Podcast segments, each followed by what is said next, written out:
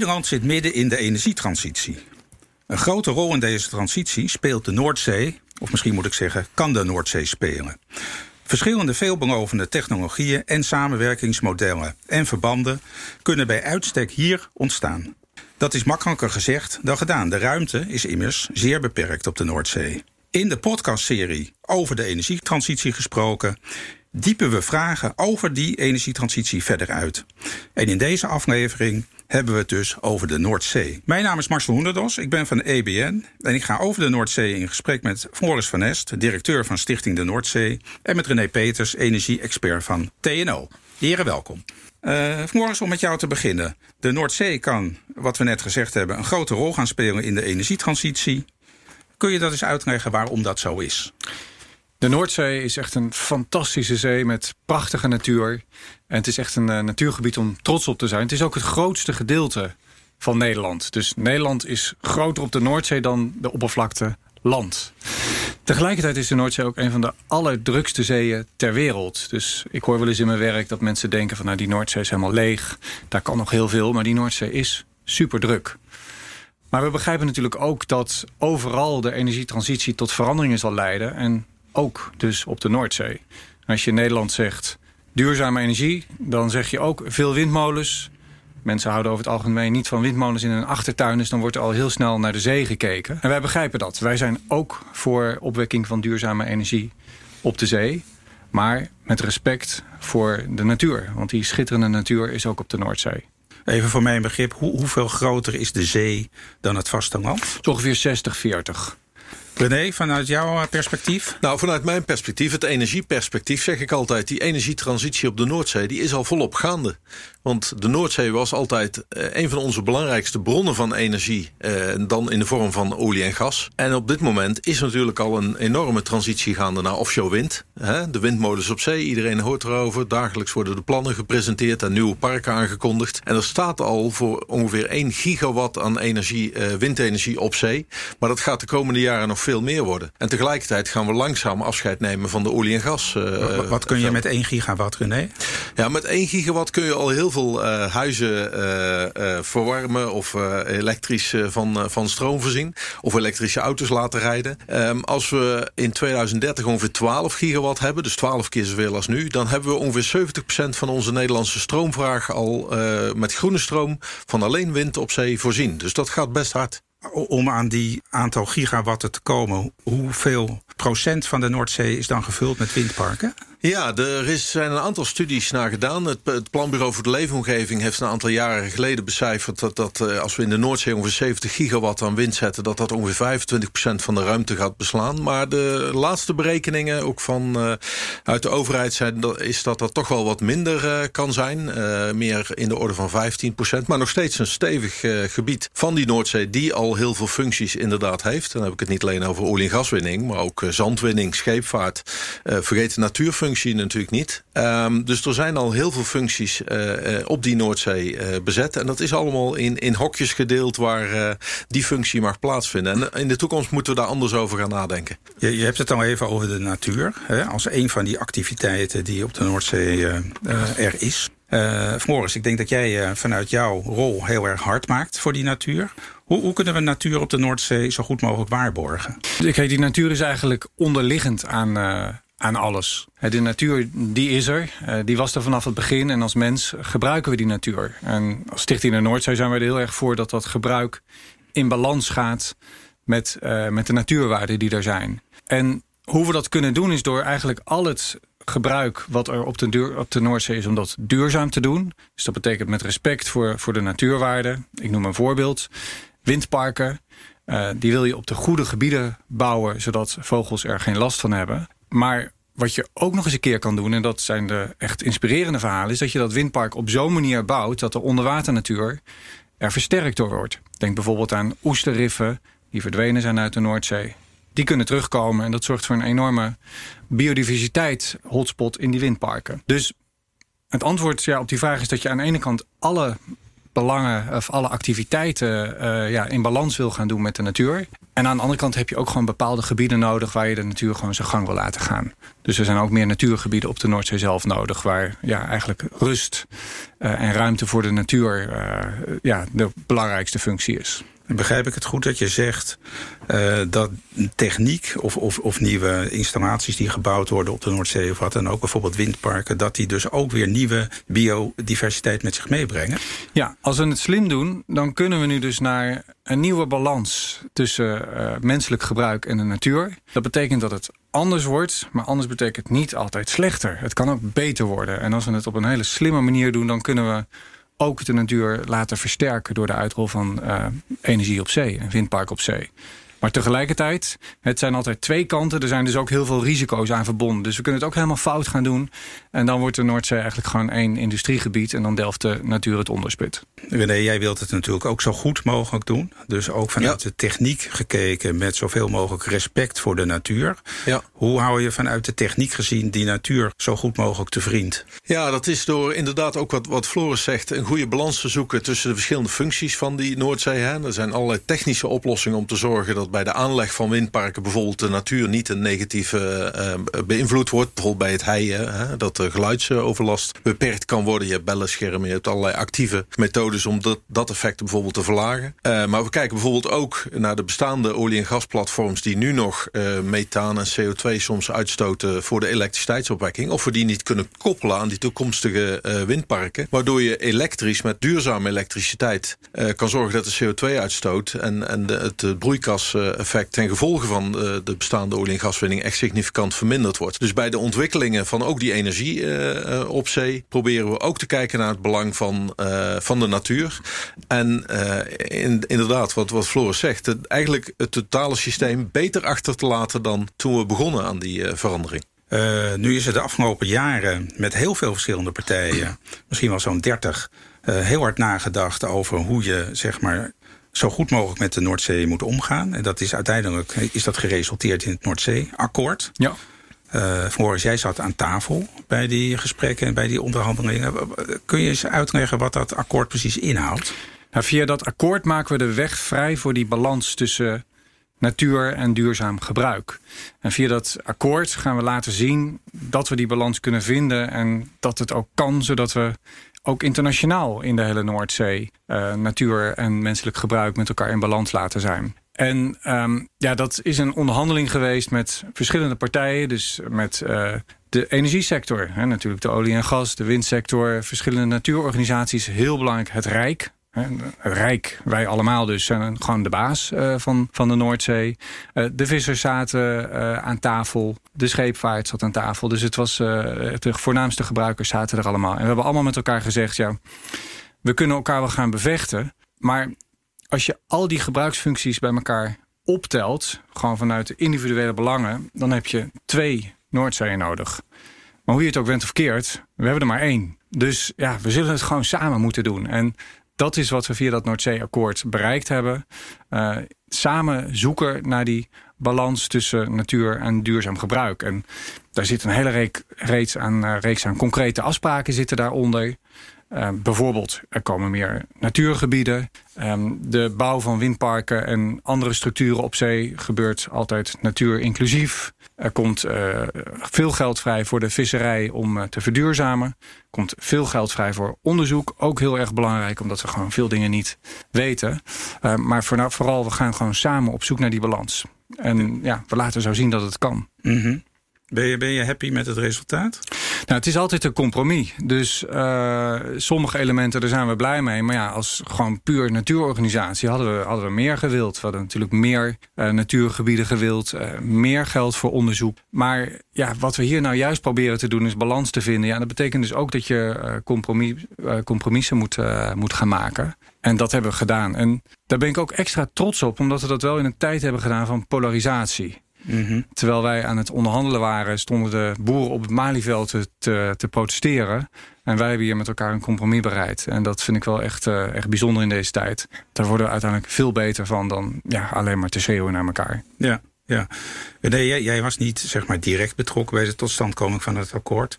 Maar de Noordzee, dat is wel iets waar jij je dagelijks mee bezighoudt. Dus je hebt daar vast een mening over. Hoe, hoe kijk jij naar dat, naar dat akkoord? Nou, ik zie dat uh, akkoord als echt wel een grote stap in het anders denken over de ontwikkeling van de Noordzee. Of dat nou over energie gaat of natuur, of ook laten we de voedselfunctie niet vergeten, waar de visserij natuurlijk heel belangrijk is. Is dat we het veel meer als een systeem gaan bekijken. En niet als inderdaad een industriegebied waar we vakjes invullen met verschillende functies. En bijvoorbeeld ook nadenken of er niet op bepaalde plekken gewoon meervoudig uh, ruimtegebruik uh, nodig is. Dat moet ik misschien uitleggen, ingewikkeld woord. Maar het gaat rijk om, als ik in een blokje zeg... hier wil ik uh, windmolens ontwikkelen... kan ik dan in die ruimte ook nog andere functies hebben. Bijvoorbeeld zeewierkweek of misschien zelfs wel olie- en gaswinning... waar dat nog noodzakelijk is of nog kansrijk. Dus kan ik in een bepaald gebied meerdere functies die die Noordzee heeft combineren... en misschien daarmee ook bepaalde ja, biodiversiteit versterken, bijvoorbeeld in windparken. Want het blijkt dat harde structuren in de zee ook vaak leiden tot meer biodiversiteit. En kunnen op die manier de verschillende belangen die er in die Noordzee zijn, toch uh, verder brengen in een positieve manier. En dat meer in een integrale afweging, waar alle belangen en alle partijen bij uh, betrokken zijn. Dus ik, ik, ja. ik zag ook een, een paspoortontwikkeling Precies. voor een nieuwe blokken. Daar kun je vast uh, meer over vertellen. Maar daar waar, waar veel meer de belangen van de verschillende partijen worden afgewogen. En dat vind ik een heel ja. positieve stap in, deze, in dit akkoord. Ja, ja precies. Ja, we gaan echt naar een integralere benadering. En integraal is natuurlijk aan de ene kant een containerbegrip. Dus dat moeten we gaan, gaan laden. En dat hebben we gedaan met het Noordzeeakkoord. Dus inderdaad, een voorbeeld is dat we hebben opgeschreven... een windpark is nooit alleen een windpark.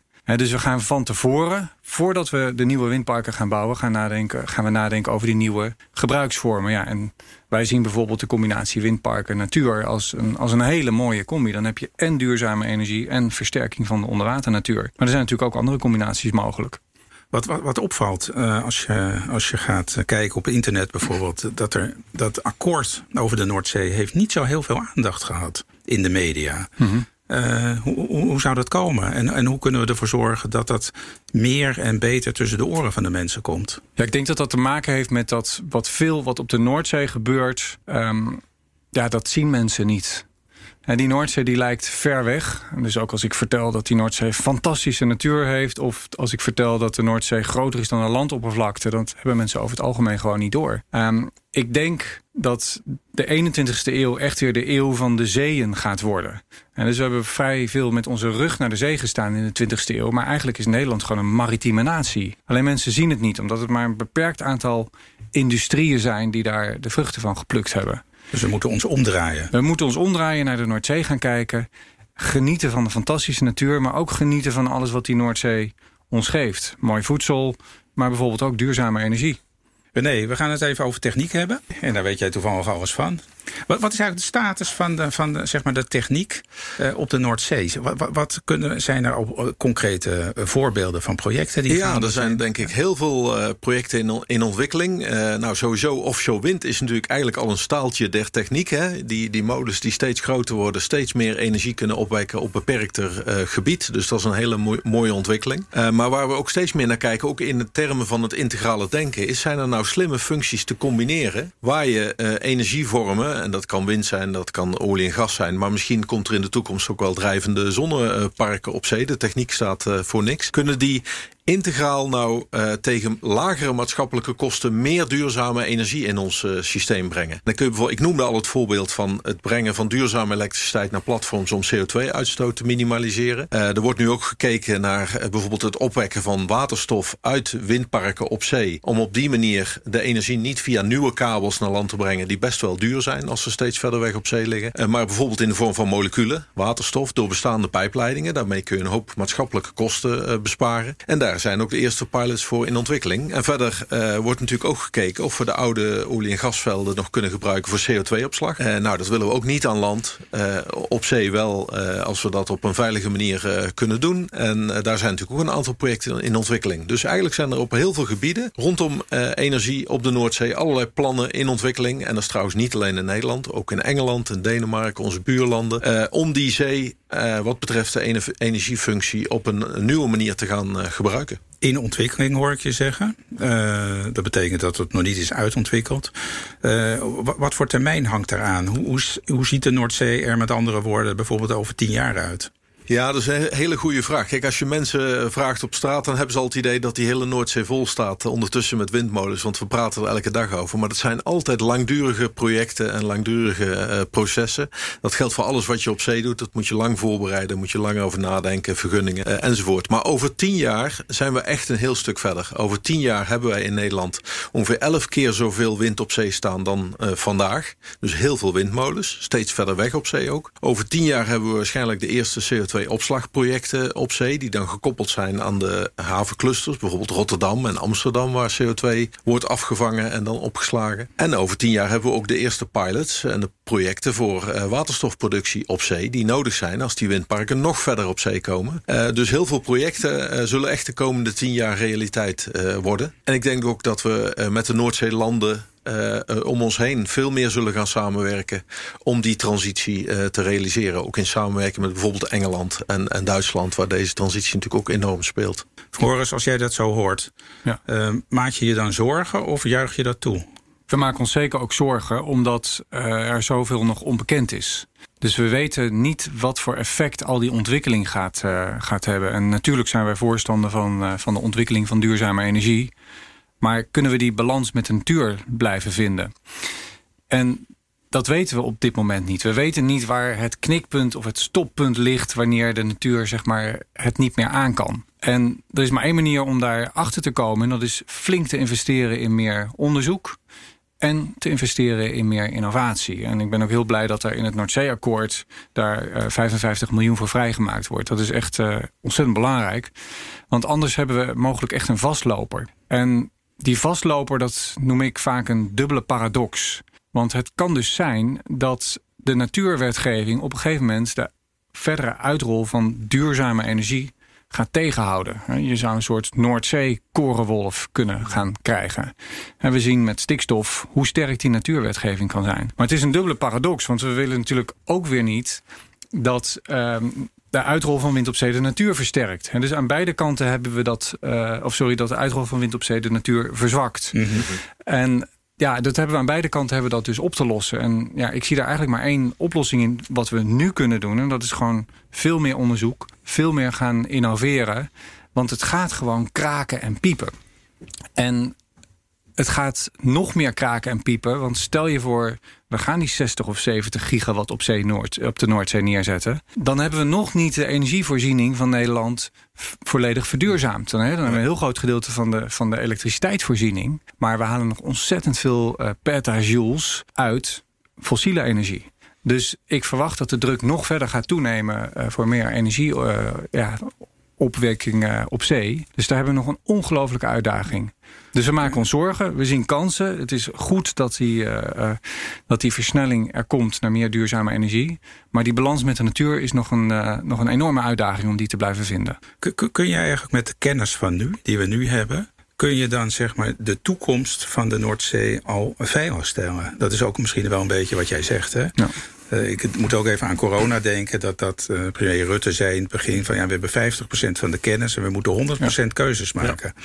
Dat is eigenlijk hierin ook het geval. Dat, dat speelt hier ook. En zeker ja. als je alle aspecten en alle belangen van die, die rol van die Noordzee steeds mee wil nemen. Uh, maar wat wel denk ik ook een verandering is in het denken en het ontwikkelen en ook het onderzoek wat, wat wij doen, is dat we ook bij ons onderzoek vanaf het begin ook al die aspecten proberen mee te nemen. Dus we kijken ook naar wat is de ecologische impact van die ontwikkeling van uh, energieopwekking op de, op de Noordzee. En kunnen we daarin het ontwerp al aanpassingen doen die dat in een positieve manier uh, beïnvloeden. Bijvoorbeeld het versterken van biodiversiteit rondom aanleg van, uh, van windmolenparken. Maar um, ook in de combinatie van windmolens en elektriciteit en waterstof. Leidt dat tot negatieve milieu-impact of kunnen we daar toch op een slimme manier aanpassingen voor bedenken? Dus veel meer in het, in het onderzoek en in de ontwikkeling al ecologische impact, maar ook impact op andere functies uh, van de Noordzee uh, meenemen. En met ook al die stakeholders aan tafel gaan zitten en mee laten denken en het onderzoeksprogramma mee laten beïnvloeden. En inderdaad, vanuit het Noordzeeakkoord is daar ook heel veel, heel veel geld voor beschikbaar. Overigens zijn er nog veel meer uh, programma's waar financiering is voor, voor dit soort ontwikkeling en onderzoek. dus veel meer dan vroeger vooraf al gezamenlijk werken aan het onderzoeksprogramma en, en daar die inclusiviteit meenemen en divers, diversiteit van de belangen in die Noordzee. Wie is, wie is eigenlijk de grote regisseur van de Noordzee op dit moment? Uiteindelijk is dat de overheid. de Nederlandse overheid. En met het Noordzeeakkoord hebben we bereikt dat we er samen met de stakeholders en de overheid uh, dat beleid steeds meer invulling aan gaan geven. Kijk, de Tweede Kamer is natuurlijk altijd de eindverantwoordelijke in, uh, in een democratie. En daar zijn we ook ontzettend blij mee. Maar wat we getracht hebben met het Noordzeeakkoord... is dat we de silo's tussen de sectoren en ook tussen de ministeries... dat we die um, ja, hebben omgedraaid en dat er veel meer integratie gekomen is. Um, dus de Tweede Kamer is de baas, maar via het Noordzee-overleg dat permanent gaat worden, uh, ja, wordt de regiefunctie uh, versterkt. En ja, dat is ontzettend belangrijk, want ik toch nog even terugkomen op het onderwerp van net. Want inderdaad, mm -hmm. we moeten keuzes maken terwijl we niet alle informatie hebben. En ja, dat zorgt eigenlijk voor dat alle partijen over hun schaduw heen moeten springen en ja, slim en innovatief moeten nadenken. Als ik het even over mijn eigen sector heb, om het zo maar te noemen, de natuurbeweging. We zitten natuurlijk in een interessant dilemma. Als die windmolens iets anders zouden zijn dan brengers van duurzame energie, dan denk ik dat de natuurbeweging een totaal ander geluid had laten horen. Maar nu zit er een, ja, een duurzame component in die we ook willen. Dus we moeten ineens wel uh, constructief gaan nadenken en mee gaan denken aan oplossingen, zowel voor duurzame energie als voor voedselvoorziening, als natuurlijk ook voor de natuur. Ja, en dan wordt het eigenlijk veel interessanter. Maar dan gaan we wel naar een nieuwe Noordzee toe. En we gaan naar een nieuwe natuur toe. We gaan naar een nieuw energiesysteem toe. Ja, en dat kunnen we nooit 100% uh, voorspellen wat het wordt. Het wordt wel anders. Maar ja, als iets anders wordt, betekent niet dat het slechter wordt. Het kan ook mooier worden. En laten we ons daarvoor inzetten. Is het uh, al die partijen gegeven om over hun eigen schaduw heen te stappen? Ja, het is altijd moeilijk. Hè? Ook, ook voor ons. Want uh, aan de ene kant het wenkende perspectief is er. Maar de risico's zijn er natuurlijk ook. Mm -hmm. We kunnen niet uh, voorspellen dat het allemaal goed gaat. Hè? Ik ben bijvoorbeeld een enorme fan van de Jan van Gent. Dat is een fantastische vogel. Ja, die vogel houdt niet van windmolens. Dus hoe zorgen we nou ervoor dat er en meer duurzame energie komt... maar dat ook de Jan van Gent zijn leefruimte houdt? Kijk, als dat te veel in de knel komt... dan uh, ja, zullen we daar toch ook weer echt oplossingen voor moeten gaan, uh, gaan bedenken... en die trein een andere kant op laten gaan. Dus ja, het is niet een gegeven, maar het is wel een richting waar we naartoe moeten. Ja, en net werd er ook uh, aangegeven van we gaan heel veel energie opwekken in onze eigen achtertuin in de Noordzee. Uh, maar het hoeft natuurlijk niet zo te zijn dat we als Nederland zelfvoorzienend worden met alle energie die we op ons eigen grondgebied opwekken. Ik bedoel, we importeren nu ook het meeste uh, olie en gas, heel veel energie, zelfs gas op dit moment. Um, en dat kan natuurlijk best zo blijven. We kunnen best een deel ook van duurzame energie uit de toekomst, denk in de vorm van waterstof, importeren uit landen waar het goedkoper is om het te, te produceren. denk vooral aan Noord-Afrika, Midden-Oosten, waar bijvoorbeeld zonne-energie, maar ook mogelijk windenergie goedkoper kan worden opgewekt dan, uh, dan in Nederland. Dus uiteindelijk moet je ook daar een balans vinden tussen eigen productie en import uh, van buiten. Waarbij je natuurlijk wel moet voorkomen dat import weer leidt tot meer uitstoot bijvoorbeeld buiten Nederland. Want daarmee doe je uiteindelijk het klimaat op wereldschaal ook geen goed. Floris, als jij in de schoenen van René zou staan, wat, wat zou je dan anders doen? Ik zou denk ik veel dingen meer doen. Dus uh, als, als expert en onderzoeker ja, zou ik blijven pleiten voor heel veel meer uh, onderzoek. En aan de ene kant uh, hebben we ook echt veel fundamenteel onderzoek nodig. Um, we, weten, we weten dingen niet, noemde ik net al. Bijvoorbeeld als we heel veel windmolens gaan neerzetten, wat gaat er gebeuren met de stromingen in de Noordzee? Wat gaat er gebeuren met, met, met de bodem? Um, maar ook vrij concrete dingen zoals waar zitten de vogels nou precies? Dat weten we gewoon niet. Dus ik zou uh, misschien, als ik René zelf was, gewoon wel eens een keer op een bootje de Noordzee op gaan en vogels gaan tellen. en gewoon eens kijken waar ze precies zitten. En dus echt dat de Jan van Gent nog kan tegenkomen. Precies, ja, ja. Dus echt die fundamentele kennis, die basis die moeten we nu echt gaan versterken. Um, voordat we die grote veranderingen ingaan. Want anders gaan we met oogkleppen op uh, de toekomst in. Ja. En we willen wel verstandige keuzes maken. Op basis van de feiten die we, ja, die we zoveel mogelijk uh, creëren. René, heb je wel eens in een bootje op de Noordzee gevaren? Uh, ik heb uh, wel vorige week in een helikopter over de Noordzee gevlogen. Misschien dat dat ook. en uh, ik, ik, moet zeggen, ik heb dit weekend het, het boek zitten lezen over de, de, hoe mooi de Noordzee onder water is. Uh, van de diepzeeduikers uh, die uh, de Noordzee ja, schoonduiken. Ja. Prachtige beelden over hoe mooi die Noordzee eigenlijk is. En opvallend trouwens hoeveel die van die bijzondere flora en fauna eigenlijk in de buurt van wrakken of harde structuren zitten. En als jij directeur was van Stichting de Noordzee, zou jij dingen anders doen dan Morris het doet? Nou, um, kijk, ik denk dat Stichting Noordzee heel duidelijk het belang van die natuur constant aangeeft. Uh, en in alle discussies daarin uh, toch steeds uh, voor die natuur gaat staan. Dat is heel goed. En wat ik, maar we hebben daarover al een paar keer gesproken. Wat ik graag zou willen is dat de, de Stichting Noordzee ook actief mee gaat doen en denken in die onderzoeksprogramma's. En dat belang en die kennis die ze hebben over die natuur ook in gaat brengen om daarin rekening mee te houden bij het onderzoek. dus om daar ook actief mee in, in mee te gaan doen. Dan gaan we samen een keer met dat bootje de Noordzee op om die Jan van Genten te tellen. Ja, vind ik leuk. Nou, dat is een mooie afspraak. Uh, tot zover. Hartelijk dank, uh, van Hest, René Peters. Dank voor jullie bijdrage aan deze podcast. Dit is er één in de serie over de energietransitie gesproken. De podcast is te beluisteren via alle online kanalen van EBN en ook via de website van BNR.